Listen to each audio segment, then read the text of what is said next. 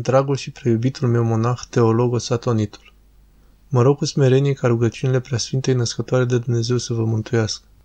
După ce am fost condus la singura sfântă biserică ortodoxă apostolică în 1998 de către mitropolitul Atanasios din Vatopedi, de Limasol, nota noastră, și nevoindu-mă pentru mântuire din 1999 sub părintele stare Spaisie, Filoteitul, fiul spiritual al fericitului într-o pomenire părinte stareț Efrem Filoteitul din Arizona.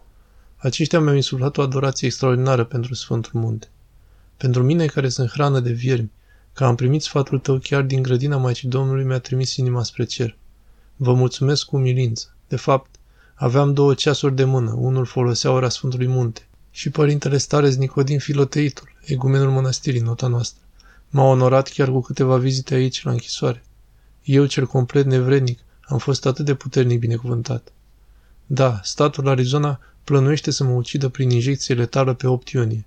Aceasta se întâmplă să fie demutarea moaștelor marelui mucenic Teodor. A avut loc o ședință de judecată extrem de importantă ieri, 3 iunie 2022. Avocații mei au prezentat o mărturie științifică cu privire la refuzul guvernului de a testa medicamentul de execuție pentobarbital pentru a asigura, conform legii, eficacitatea acestuia. Judecătorul a indicat că probabil că astăzi va fi emisă o decizie. Înțeleg perfect paradoxul tău de a spera că viața mea pe pământ va fi prelungită, în timp ce îmi dau seama că nu înseamnă o călătorie imediată în paradis. Simt la fel în multe privințe.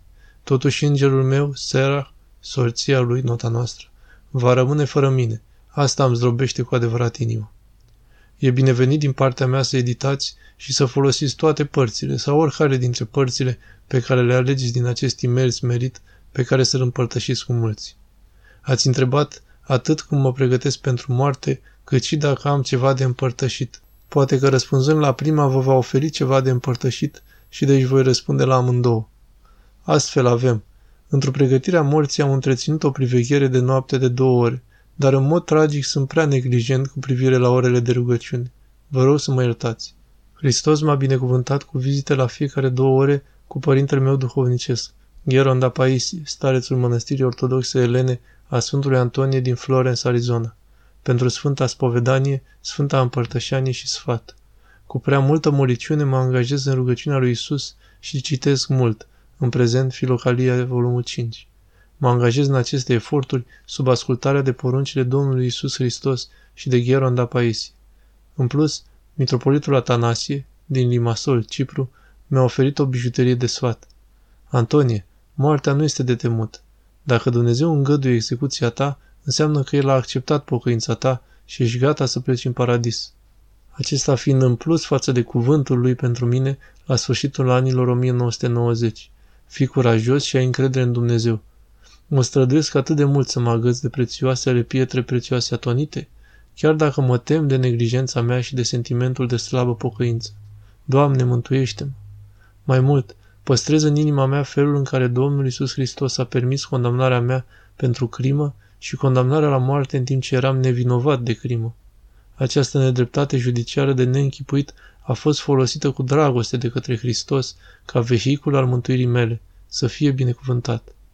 Sunt veșnic recunoscător pentru cei peste 35 de ani petrecuți ca și condamnat la moarte, în condiții fizic inumane. Am ajuns chiar într-un scaun cu rotile încă din 2015.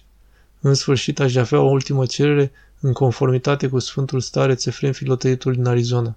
Vă rog pe toți să rugăm pe Hristos pentru milă, pentru că lipsa noastră de rugăciune și pocăință necesită mila Lui.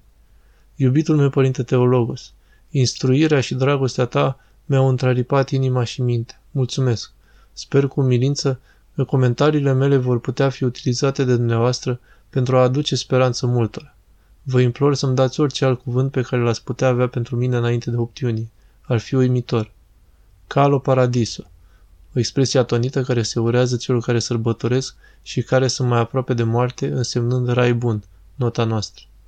Cu multă dragoste în Hristos, Anthony, un păcătos.